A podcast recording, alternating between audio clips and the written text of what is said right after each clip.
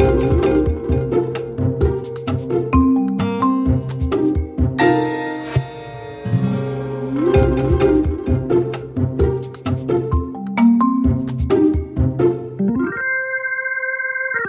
to Managing Marketing, a weekly podcast where we discuss the issues and opportunities facing marketing, media, and advertising with industry thought leaders and practitioners. Today I'm sitting down with Fiona Johnston, CEO of media agency UM Australia. Welcome, Fiona. Hi, Darren. Thank you. Uh, look, it, it's terrific to have you here. First of all, uh, congratulations last year on being the runner up in the CEO magazine Thank you very CEO much. of the Year. Thank you. Thank you. No, but look, I think that's uh, you know you, you you you giggled or laughed then, but you know for someone running a media agency Mm.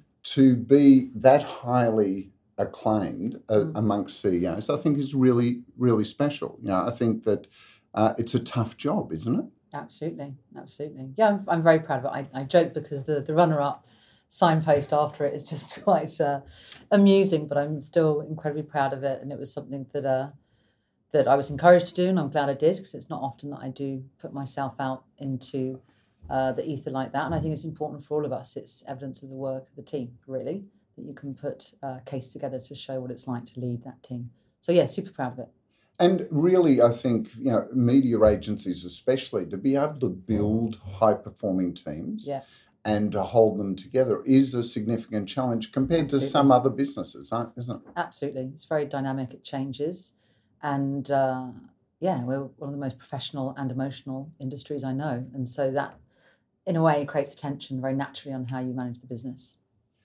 It's interesting you say that because a lot of people would sit back and view sort of the creative side and the media side and say, yes, creative's more the emotional, creative side, Mm. and media's more about numbers. But it's not true, is it? Creativity exists equally in both. Yeah, absolutely. And having run both, I think there's a, there's still that lovely tension of you know creative agencies have more of that emotional glue maybe, but I mean, yeah, I, I see that in every single media agency or company I've ever been a part of. Um, I, I just I guess it expresses in different ways. I think that media companies are incredibly passionate about doing things the right way at the right time, um, and creative agencies similar, but absolutely the content and the product and the output. So uh, both crafts are equally emotive, I think, if you care about what you do. And I've, well, I've, I've definitely made a purpose of being somewhere where we care about what we do. Because uh, one of the things that I always notice is when the industry talks about people, Mm. um, and there's a, there's rightly a real focus on developing people. Okay, I'll, I'll expand on that a little bit more. But one of the issues that comes up is um, the retention Yeah. that the industry suffers from. You know, and and certainly it seems from the numbers that we get from the places like the MFA Yeah. that media agencies really do have issues around re- not just uh, attracting people, but then retaining good people. Yeah. Is that fair to say?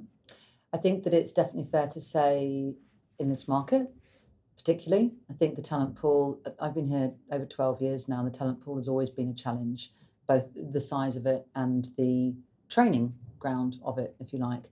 So I think the you start with that basis. It's also a long way from anywhere, so it's hard to attract different types of talent, which is really mm-hmm. important. I'd like to have a bunch of people that are representative from all walks of life and all parts of the world. And then you layer that, I think, with quite an emotive state of business, which then performs in a way that's very responsive to client needs, which are very changeable. And so you end up with a very dynamic workforce that cares about what it does. And therefore, we can at times be at the strain of changing client needs, which is great because we're responsive, but equally challenging when you can't get the cadence of the business to run around that um, changing need. And that's something that I'm actually actively working on at the moment. But uh, so I think there's all those market Mm. component parts in place. I also think that we haven't been great historically at putting proper L&D budgets into businesses. It's something I've always been very passionate about and continue to be, hence why we've put in a head of people and well-being in Mhm. QM. Um, and we have, And people say it's a young industry, and that's also why the churn because you can't really grow up or grow old in our industry. You eventually have to get out of it. But I'd like to think that's not the case. There's so many brilliant uh, people in their middle or later years that can apply a lot of really critical perspective to what we do and Mm. how we do it. So, yeah, I, th- I think churn is high, higher than I'd like it to be for a number of reasons. Ours is lower than average. I'm sure every agency says that, but ours is lower than average. Um, and I think part of that is the nature of the beast as much as it is. We could always invest more in people. Mm. I'd love to invest more in people. Well, because you know it's in some ways lip service where everyone goes, "Oh, it's a people business." Yeah, Often talking about marketing and advertising, yeah, um, and yet it's also one that can be incredibly harsh on people. I Mm. mean, it's uh, as you say, you know. It, I think I see too many situations where large intake of graduates, Mm-mm. And then it's almost like a uh, Darwinian natural selection as to who actually rises up because Mm. the structures of almost every agency Mm. have become incredibly flat Mm. with very few positions at the top for, for those you know that, that make it. Mm. Which is why I think the whole model has to change in some shape or form because that will allow different hubs of excellence in different parts, more like a professional business, professional services business, than that sort of pyramid, if you Mm. like. That would uh, definitely make it easier to manage longevity. I mean, I, I want people to come into UM and have the best careers they can possibly have. And, you know, even if that's for, well, I hope it's for a very long time. We've got lots of very long service people in our business, anything up to 20 years. Um, but if they are only going to. Unheard of. Yeah, yeah, yeah. Long this service leave in a media agency. I, I won't call them out because they'll be super embarrassed. They also might quite but, like it. but also they might think that that puts a target on their back. no, no, no. Unfunded li- uh, liability. Um, they are uh, critical to our culture and our product. That's for sure. The people that I'm thinking about, anyway. okay. Um, but I think that there is um, an opportunity within the business to change the model of how we do it, so it Mhm. can be flatter, to your point, but also to have more, I guess, more uh, healthy relationships with some client bases around how we work in partnership. I, I still think there's a hangover within the agency and the client relationship that is, you know, supply and demand or service versus partner. Hmm and where we've fought very hard for our good luck it's not good luck it's hard work. We've got brilliant client partners where we do actually have a healthy partnership in, in the majority of the cases but I have been in places in the past where that's just not the case right? Mm. so jump how high and at this price and everything else I mean, we, we can't survive like that. And uh, our, our clients wouldn't want us to devalue our people or our product like that. And so that dynamic I still think needs a little bit of fixing up as well. It's interesting, isn't it? Because I, you know, this is in a world, and we've been tracking uh, this since 2007, wow that media agency fees adjusted, inflation adjusted, have actually decreased. We have a thing called a MSMU. It's like rather than talking about an FTE, because the thing about an FTE is it could be you know, a senior person or a junior person, and that's an FTE. An SMU is a bundle of resources. So it becomes a more standardized point, Mhm. right? And what we've found is that the value of one of these MS, MSMUs Mm. has actually decreased by over 70% wow since 2007. wow And this is the downward pressure Mm. on the industry. So it's interesting from the point of view that if a model was based on servitude, Mm. i.e., servicing the client, Mm. that marketers have enjoyed in the last 13 years Mm. a significant drop in the cost of those services Mm. at the same time that the complexity of media Mm. has gone up exponentially Great. and uh, where the demands on the media agency have also gone up significantly. So it just doesn't seem sustainable. hmm Yeah. Yeah. I, I think I think it comes back as well to quite a deep. I don't know. I mean, this is, I guess, I think it comes down to a deep sense of pride, or purpose, or lack of, in the value that we actually offer. I think the the communications industry, media and creative, are both vital in supporting communications and the economy, by the way. Yeah. But I think that because we've in, allowed this sort of um, mentality to continue for so long, I think it's actually etched away at a devalued sense of purpose and pride in people in the industry. And so, an, an example of that is overworking, double working, triple working on things you're quite frankly not paid to do, Mhm. and de- there, thereby do not only you know obviously out of scope is an issue, but devaluing the actual product of what we do. I mean, having done bits, you know, parts of consulting for some pretty big businesses, a lot of the intelligence that we offer, I know a lot of the intelligence that my team offer is absolutely up there in some ways more relevant than some of the professional services offerings and yet we don't charge anywhere near as much of that. We don't mm. we charge for time not thinking. We charge for things and people not outputs. And mm. because of that there's this constant sort of push and nudge as to how much more can we get out of these agencies versus actually valuing the product that is very often very mm. carefully crafted and incredibly well meaning so uh, that comes has to come down to a sense of why would you why would you give your ideas away for free or work for free which comes down to pride or a purpose in an industry that's forgotten how to have confidence And look, a lot of procurement people say to me, well, if that's the case, Darren, why do the agencies still offer Yeah. or accept to do it for less and less? yeah And I go, but you've also got to understand that it's a highly competitive market. yeah yeah And that if price becomes the difference between winning or losing, then it's very hard for an agency to pass on price, especially if you're part of a holding company or, you know, an independent is probably more likely to make that decision Yeah. because it's their business. yeah But if you're in a hierarchical structure where you're responsible for hitting certain numbers, Mm. to be able to say, we're going to pass on this mm, mm, because, you know, it's just not right for us. Mm. You then have to answer up the chain Yeah. because it has an impact on share prices and all sorts of things. yeah yeah but you I think you have to make those calls and, and they're not easy calls to make and they require strong business casing we've we've made those calls. We've had you know a couple of scenarios where we've qualified very thoroughly and had to walk away. And, hmm. and you know even even before we get into process of pitching because you've got to run it you- you've got to run a you've got to run a bunch of people like a business otherwise you have no business and you have no people. Yeah. and if we sign up for something that we can't actually fulfill then it's detrimental to the business and the group anyway. So there have been a couple of examples where we've I mean it's taken some good healthy debate as it should right? It's been tested by people in the business and the group as it should. Um, but we've made a decision not to do a couple of things. Because you've always had, just, and, and I want to check this with you, but you seem to have always had a very strong uh, people focus.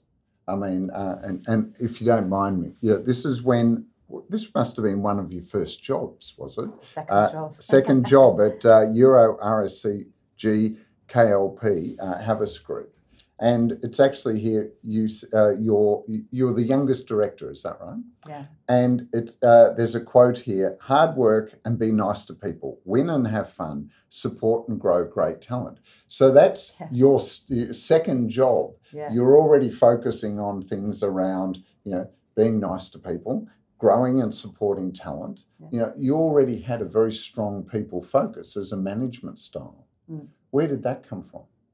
Um, probably my first boss. Uh, my first boss was awesome, and my second one. well, Most of my bosses have been awesome. A couple have been a bit weird, but my first two bosses were instrumental, I think. And uh, the first one uh, was a very strong female um, and very, very smart, and always had a level of authenticity and care about her practice and her. She was not a pushover. She was strong. She was determined but also um, incredibly caring. And the same for my second boss, who he will probably know who he is. He was awesome. Um, he's still around, and uh, they, they, I guess, I just, yeah, I responded to their way of managing and leading. And look, I'm, and my team will tell you, I'm not, I'm not necessarily easy. I'm definitely not a pushover, but I really do care about the people in our business. You know, as I said, I want them to have their best career years at UM. I want them to look back and go, that was that was a brilliant few years. I learned so much. I did things that I would never do. I was out of my comfort zone, but in a way I felt supported.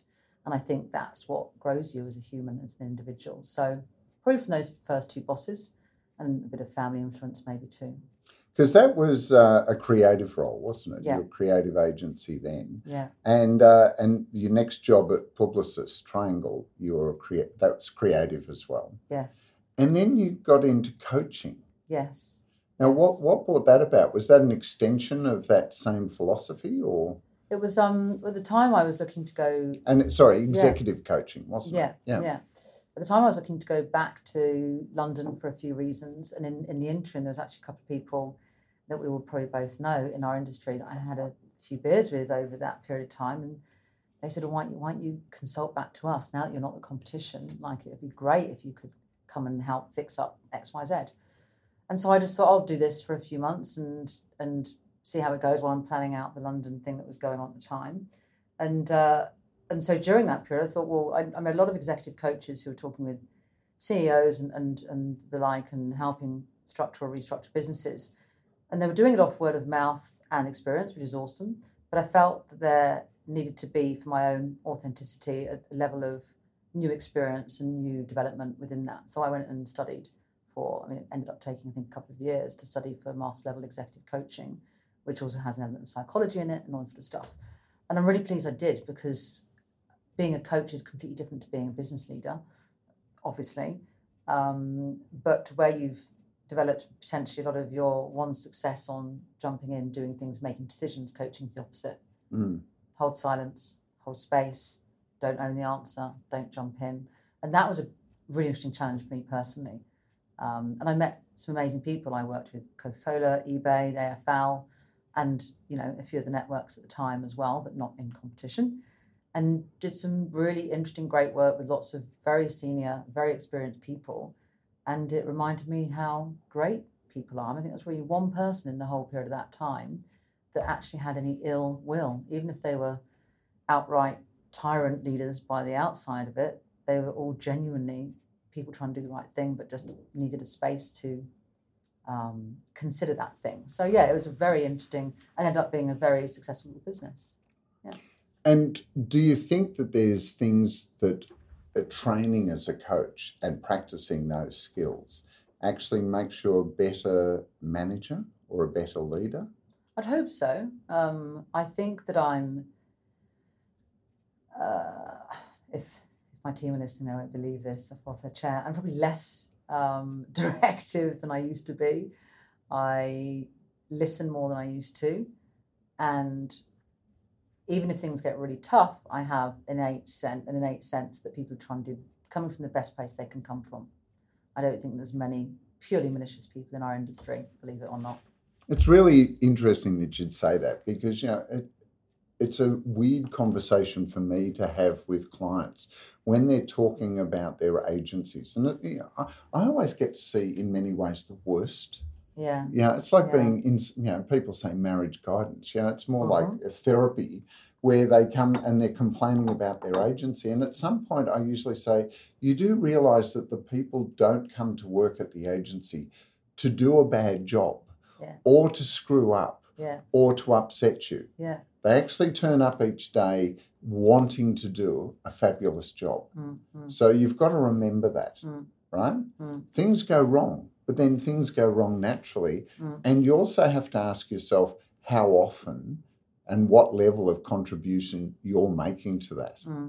Mm, Especially when there's, you know, and there's certain marketers in the in the industry Mm. that are, are known for going through agency after agency. And I, I often say, you know, it's like the man that's been married five times yeah. and said, I, I could never find the right partner. Mm. Well, the only thing in common was them. Maybe they need to look at themselves Mm, mm. before they go and find another agency. Yeah, I mean, one and one equals three, right? So Yeah. they have to, as with everybody, whether you are, whether you like someone or you don't like someone or a situation you're in, you are in relation.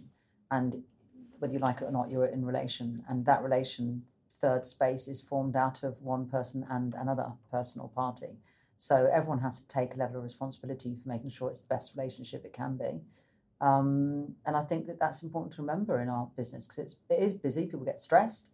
That doesn't necessarily mean that that's the intention of that relationship, and it's up to all of us to try and make it easy and fun as well. Mm. You uh, you then went from coaching to uh, being chief marketing officer and business development at um, MediaCom. Yes. So that'd be because if I remember rightly, that was a, during that time. It was a bit of a heyday for Yeah, was. MediaCom, wasn't it? Yes, we, we worked very hard. It was a great bunch of people. Um, I was initially brought in by Toby as in my consulting coaching role and then ended up just basically working with him full time and Pedge and the others. So um, yeah, we had I think a few years of completely resetting the whole business. Uh, it was hard work. It was good work. Good team worked really well together. Um, and then when I left there, a very different structure to the one that I joined and helped co-create. Um, and yeah, su- I'm super proud of what it was at the time. And obviously, still a lot of friends there, and still friends with a lot of people that have left there. And it was very sad to see how that sort of went down a while ago. But I, hope, I think they're recovering. I think they're getting there. Well, because you left there, what, uh, um, about nine months before uh, we had all of that Mm, uh, mm. that news about the um, the clients finding uh, what, what how do you, how would you put it? You know, let's just say poor, poor performance or poor behaviour around reporting. Yeah. But but I want to go back a step, and that is in that role because it's Mhm. very interesting from my perspective, running pitches. Mm, mm. But as someone that's you know responsible for growing the business or creating opportunities to grow the business, Mm. what do you have any thoughts around sort of essential strategies Mm. that a media agency should be doing? You know, because That's a big many many people in media agencies feel commoditized. Yeah. You know, Yeah. because at the core of it, most people offer very similar services. Yeah. Then you've got the people, Yeah. you know, and how do I communicate? We've got a great team. I mean, only a minute ago you said it was a great team of people. You Yeah, know? yeah. How do you communicate that other than interacting with people? Yeah. You know, what do you see that role, or, or how does that role work as a way of putting you on the map? I think um,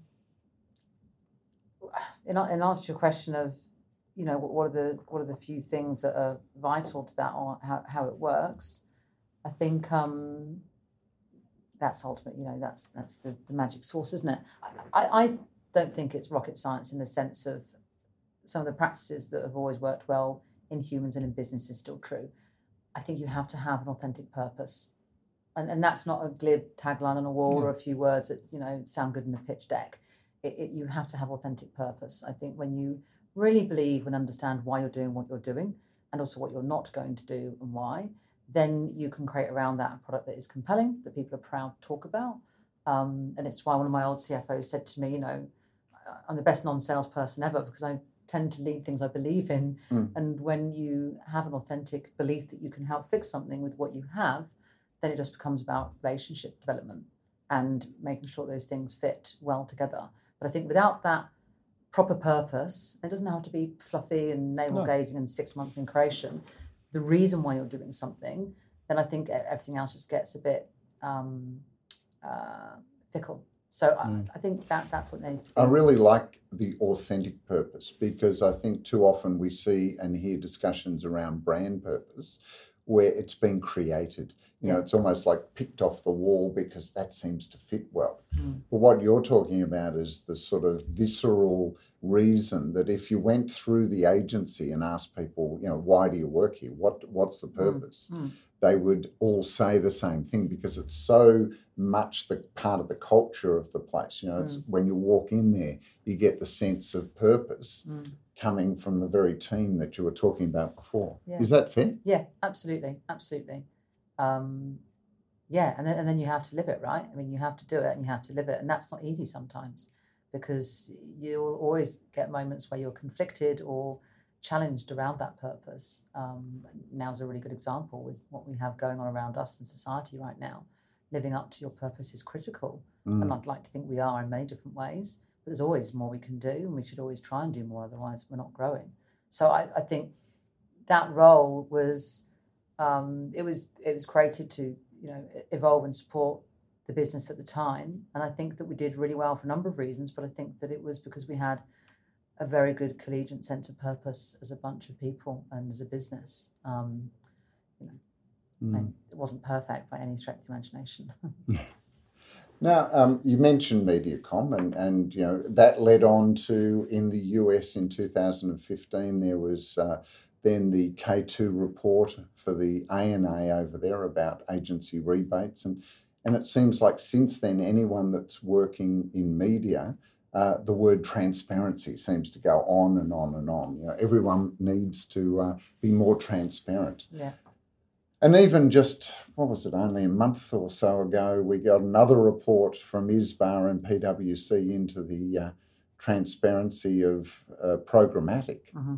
You know, where uh, PwC couldn't find 15% of the money that went in. You know, how much do you think this is still hanging over the industry?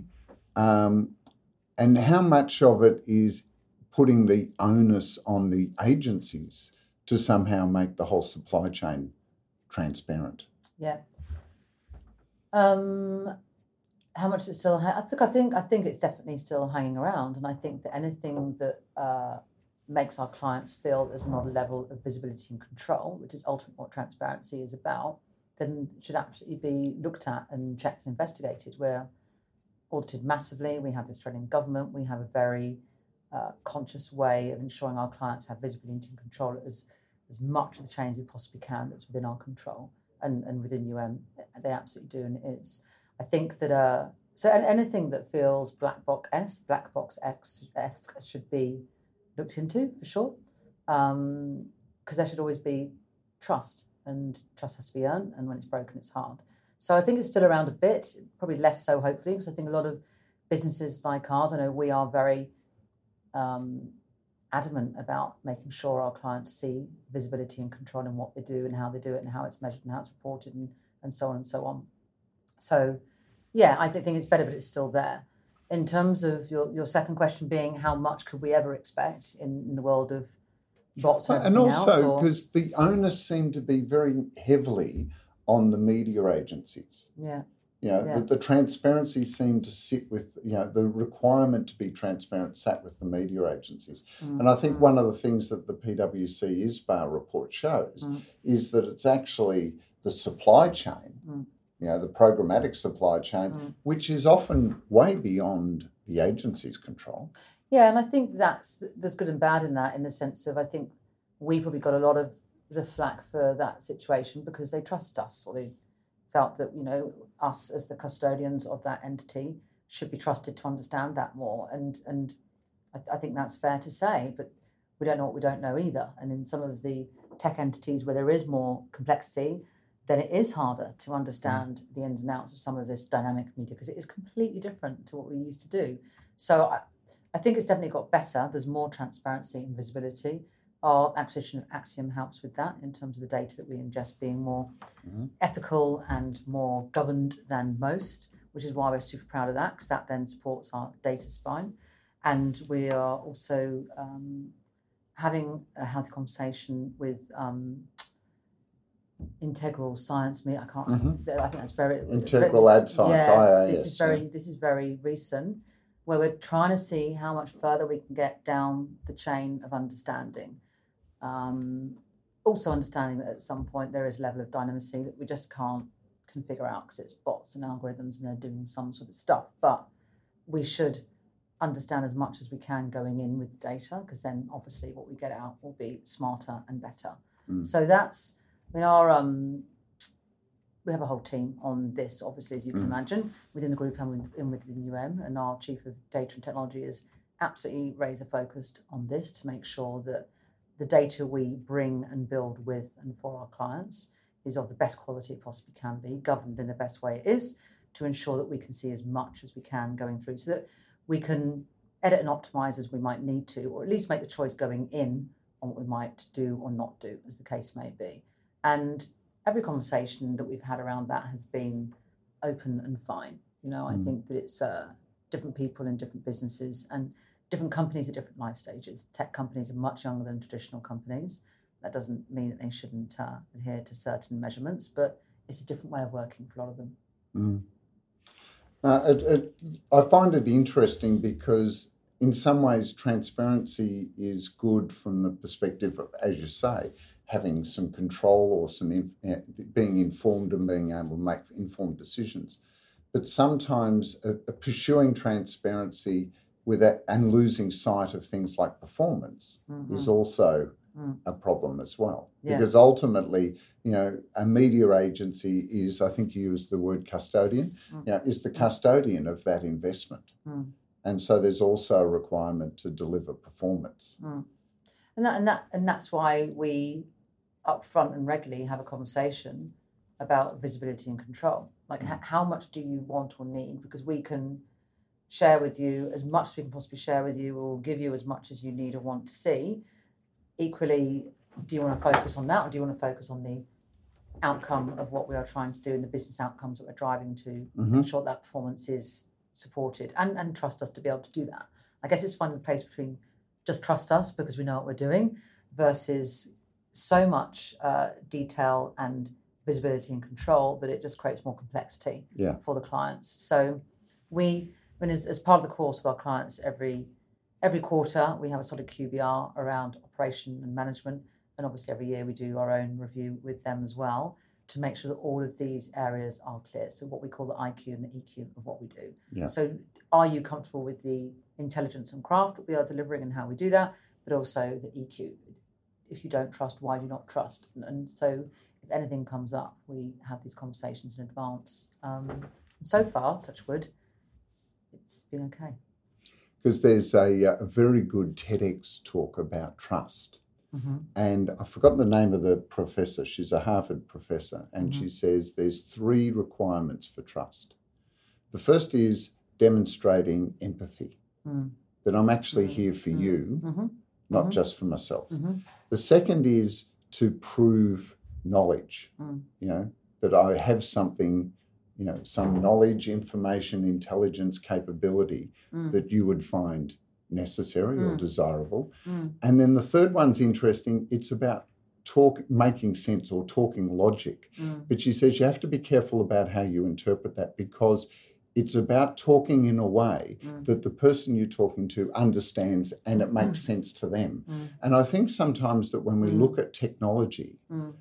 and especially the people that are working in it, they may be talking something that's logical, but Mm. they're not talking to the listening of the person they're talking to. Absolutely. And so that's where the break in, in um, trust comes Mm. Mm. because they're just not talking the same language. And I think it's it's a really interesting area. So when you Mm. mentioned IQ and EQ, Mm. you know, getting that balance right is so important Mm. because you can have all these smarts in the world, Mm. Mm. but if you're not actually talking to your client Mm. in the way that they understand and feel comfortable, then you're really not talking to them. Yeah, there's there's also something that we uh, it's been highlighted that we sort of do or I do, which didn't really realise, I guess, but is listening to what's not said from Mm. clients. So just understanding, because even though they can ask any question they want, I think you know because it is the whole the whole era of the data geek, and it's the moment to confuse everybody because it creates power and territory for some people or, or entities and, and whatever.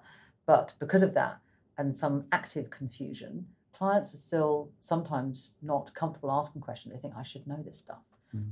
Even the people that do this stuff don't know this stuff. Yeah. You know, it's constantly changing. It's dynamic. It depends what frame you put it into and how you want to talk about it um, and what context. And then when they don't, then you can create more and more. You're undoing trust without even knowing it. So making sure we pick up gently to what's not being said, I think, is, is our job as well.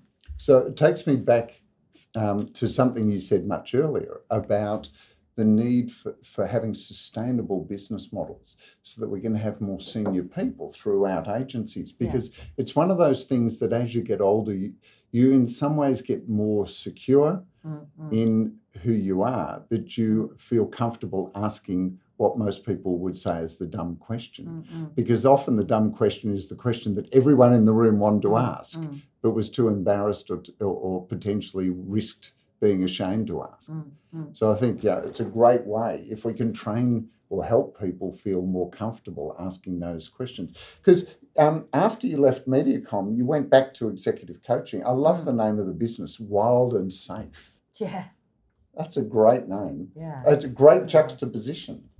Yeah, and that's really why it was created. I think at the time, I think it might have been created over a few glasses of wine with some friends, but anyway, it was um, the intent that when you're in your most natural self, you're in your best self Mhm. um, to some extent, but that needs to be a space where you can feel protected, um, you know, without being fluffy about it, just so that people that would have the space to have the conversations that one would have as a executive coach or consultant is a protected, safe space. And yeah, I mean, nothing was off the table, so everything would come up, and uh, that was the intention. I was, yeah, yeah. It's quite funny then because then you go back to uh, into agency land. Yes. I, I feel like it's a Remember that scene from The Godfather. You know, just as I get out, they reel me back in. Or did you happily go back? It was a, a very interesting conversation that I had with Danny and Lee at the time. Um, I wasn't ex- I wasn't expecting it at all. Actually, there was other things kicking around, and the UK was kicking around. Uh, so, yeah, I, I think we had a, we had a few conversations. I sort of did say if I went back into an agency in this market, it would only be UM. Um, I know Baxter very well, and uh, and worked with him at Naked Days on Coca Cola. We used to both work on Coca Cola when I first arrived here. Um, so, yeah, we talked about what was going on, talked about what was needed, talked about what I would like to do, things that I care about, how the team are going, and thought, okay, let's give it a go. Yeah, And how long ago was that? that's nearly three years.